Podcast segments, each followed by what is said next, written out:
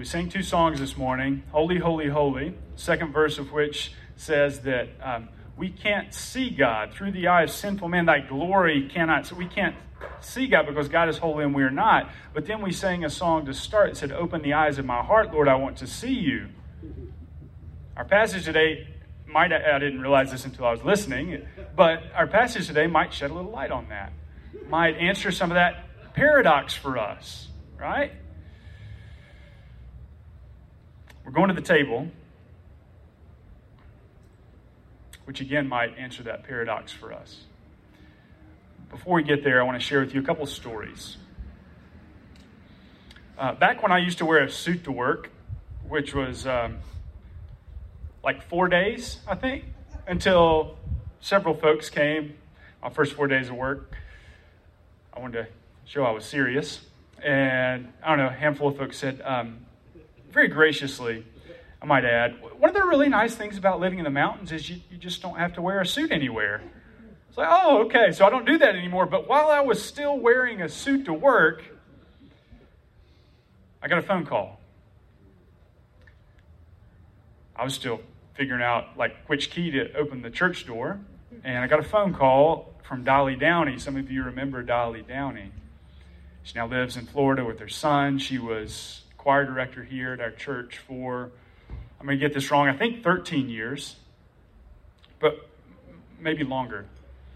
Um, got a phone call from Dolly. Sweet, I mean, that's the way you describe her. Sweet Dolly, gentle Dolly, uh, always smiling. Dolly, Dolly who loved Jesus Christ, Dolly who was filled with the Spirit, Dolly who was uh, incredibly wise and faithful and mature in her faith. Got a phone call from Dolly and said to her 27 year old pastor, I'd like to make an appointment. Could I come talk with you a little bit? I said, Oh, yes, well, sure. Fix my tie up a little straighter. That sounds good. And she showed up and smiled and gave me a hug. Said, Could we talk for a few minutes? I said, Sure. And we sat down, and Dolly began to share with me the story of her life. Um, so the, the, the 80 years of it to that point. But she skipped over most of it because she really wanted to share with me um, one thing. And she began to tell me about a time of incredible difficulty in her life. Um, she kind of had a plan for how things would go. Things were going well, and something happened that just pulled the rug out from under her feet, that left her in shock, uh, that left her in tears, that left her with question after question. Um, she felt uh, betrayed, she felt embarrassed, she felt hurt, she felt confused.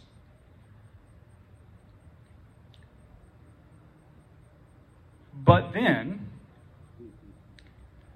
she said, as all of this was going on, she found herself lying in her bed, middle of the night, trying to sleep, couldn't sleep. Anybody ever done that? Hard things going on, the wheels keep turning, the questions keep popping up, the frustrations uh, keep creeping in. She was tossing and turning. Uh, she was crying. She was praying with those kinds of prayers that are just not filtered.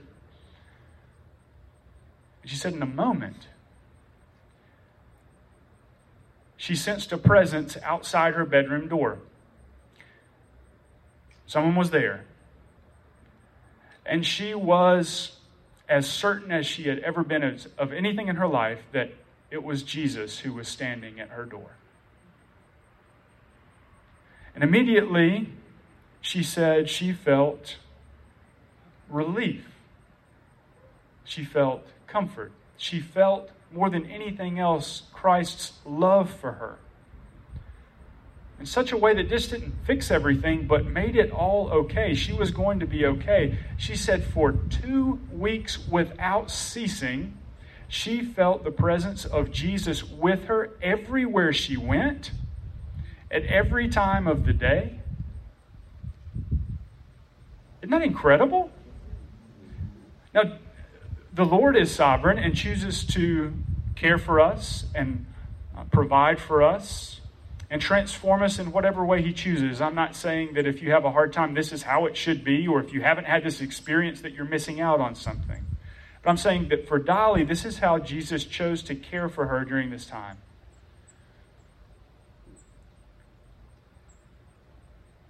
And during the course of her workday, during this two week period, as she was just caught up in the transforming love of Jesus Christ, her principal called her in at the school where she worked, closed the door, and said, Dolly, I, I know what's going on in your life. How is it that you are smiling? And she said, Let me tell you. That's the first story. I wonder if you've ever experienced anything like that. Something really hard, something unexpected, something that you never saw coming, something that turned your world upside down, something that, that perhaps was the death of your hopes, of your dreams, of your plans, of your goals. It felt like death. But then, but then God showed up in a way that assured you that things were going to be all right that God loves you, that God was with you, and would continue to be. I wonder if you've ever experienced anything, something that felt like death, and then Jesus making you alive, and then allowing you to share that with someone else. Have you ever experienced anything like that? That's the first story. The second story um, comes from Nicaragua.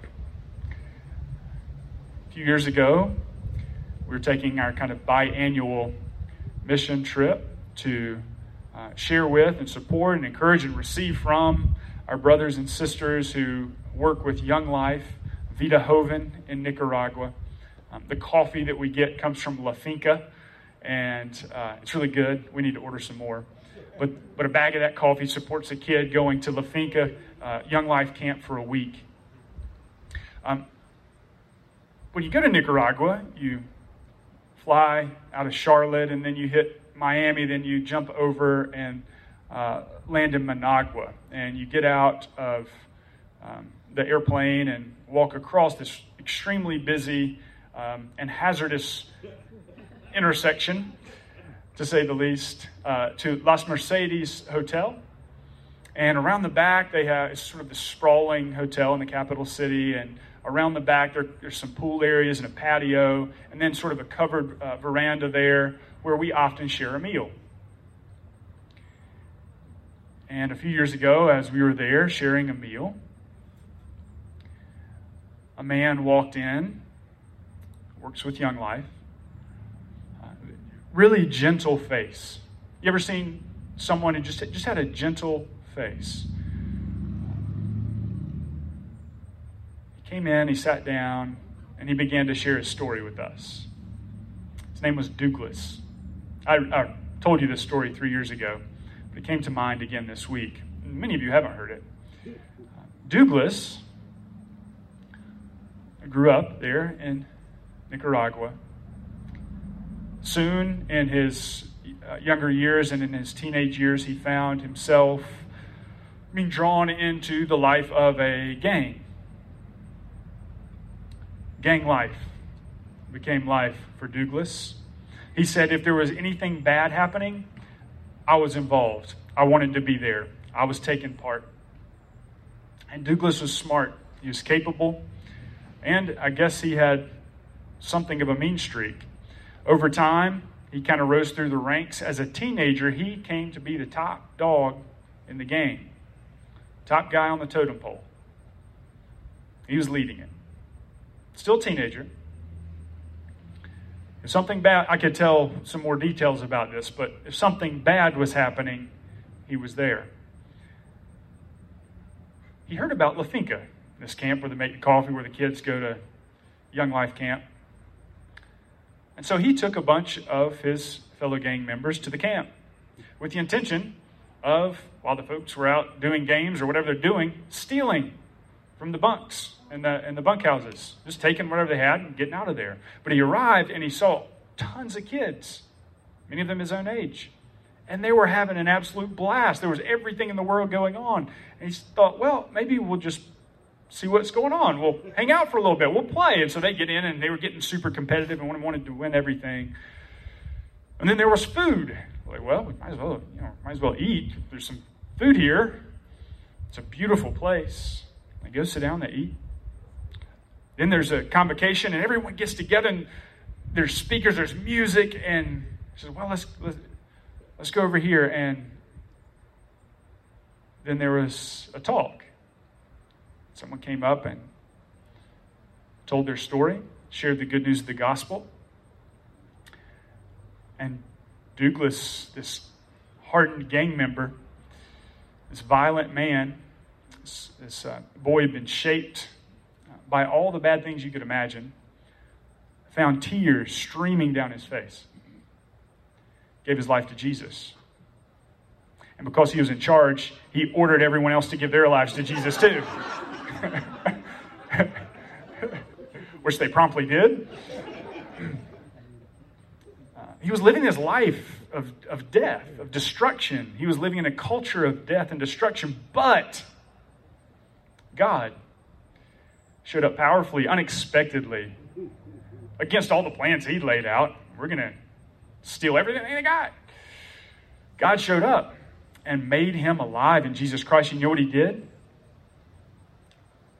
He went back home and began to sow the seeds of peace in his gang.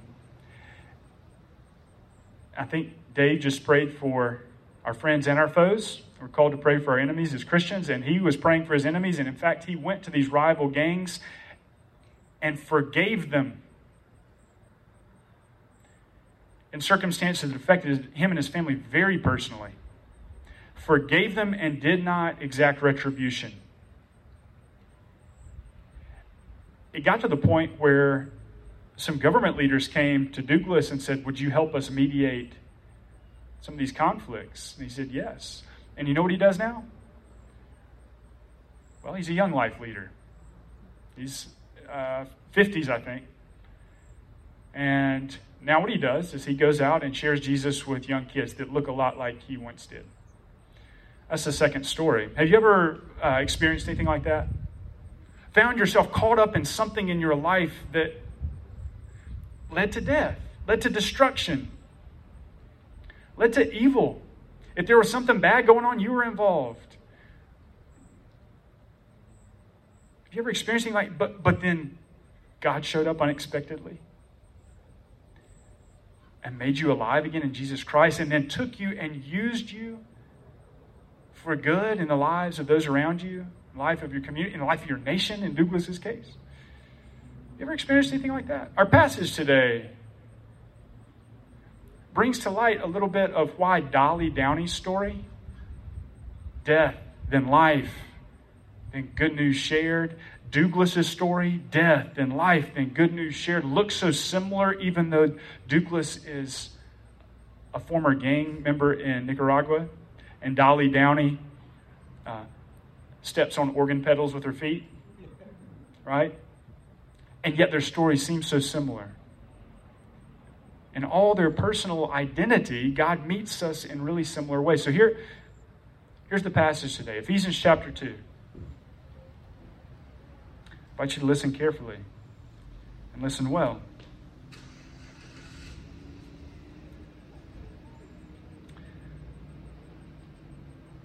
Ephesians chapter 2.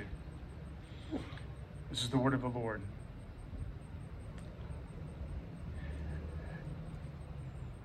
And you were dead.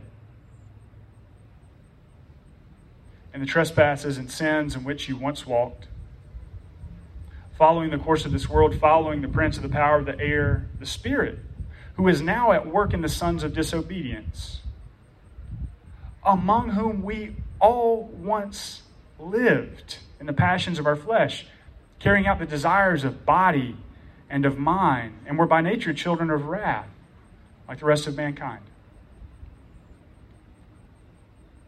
That's the first part of the story, isn't it? We were dead in the trespasses and sins in which we once walked. Not just living life apart from God, but following. When we walked, we were following something, someone, the prince of the power of the air, is Paul's way of saying the devil. Following the course of this world, which has fallen into sin and death and ends in death. We were spiritually dead because we walked following a different way. and our sin separated us from the Lord of life. Begins in death. That's the first part of the It's the first part of Dolly's story, Douglas's story, my story, and your story. But God. It's the next part. But God, being rich in mercy, because of the love with which He loved us, even when we were dead in our trespasses, made us alive together with Christ. By grace you have been saved, and raised us up with Him, and seated us with Him in the heavenly places in Christ Jesus, so that in the ages to come He might make known the riches of His grace and kindness towards us in Christ Jesus. For by grace you have been saved through faith. It is not your own doing, it is the gift of God. Not the result of works, so that no one may boast.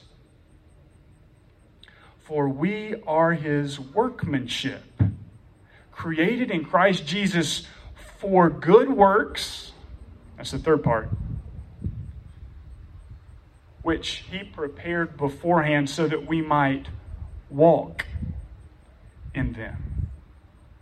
This is the word of the Lord. Thanks be to God. The passage begins with someone walking, following the course of the world, the prince of the power of the air, and it ends, the result of that is that this person walks in death, spiritual death. But then God moves and makes, it, makes us alive in Jesus Christ. By grace, it's a gift. And the passage ends with this person walking in good works right? Not as a result to earn the grace, the grace has already been given, but as a, as a response to that grace which has been given as a gift, as a way of honoring and bringing glory to the God who has reached down and saved us. You see Dolly in this passage? You see Douglas here? I see Paul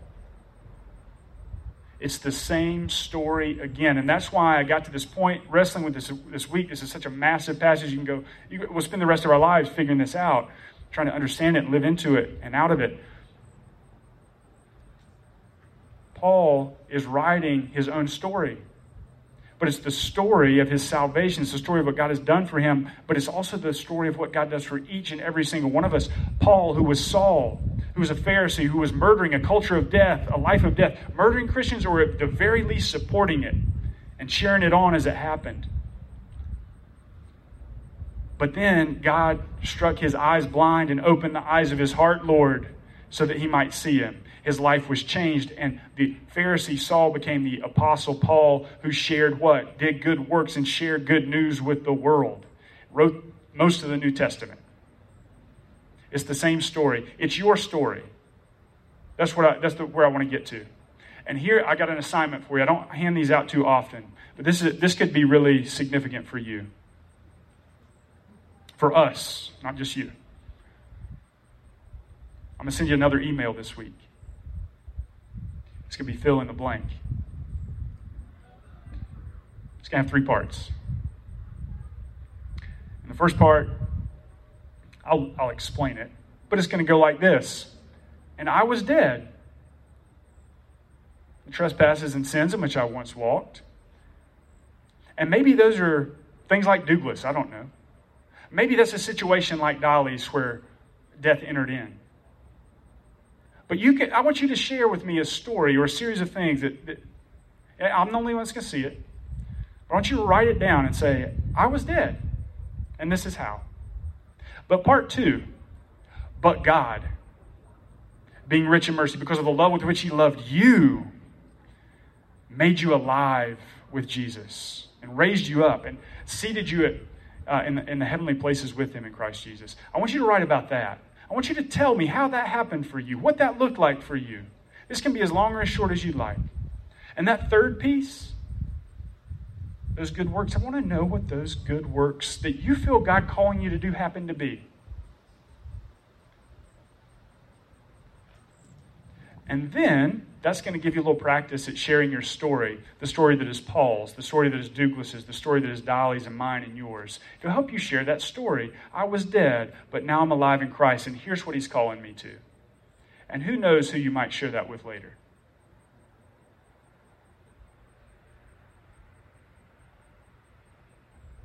But God, being rich in mercy, because of the love with which He loved us, even when we were dead in our trespasses, has made us alive together in Christ Jesus. By grace you have been saved. In the name of the Father, and the Son, and the Holy Spirit. Amen.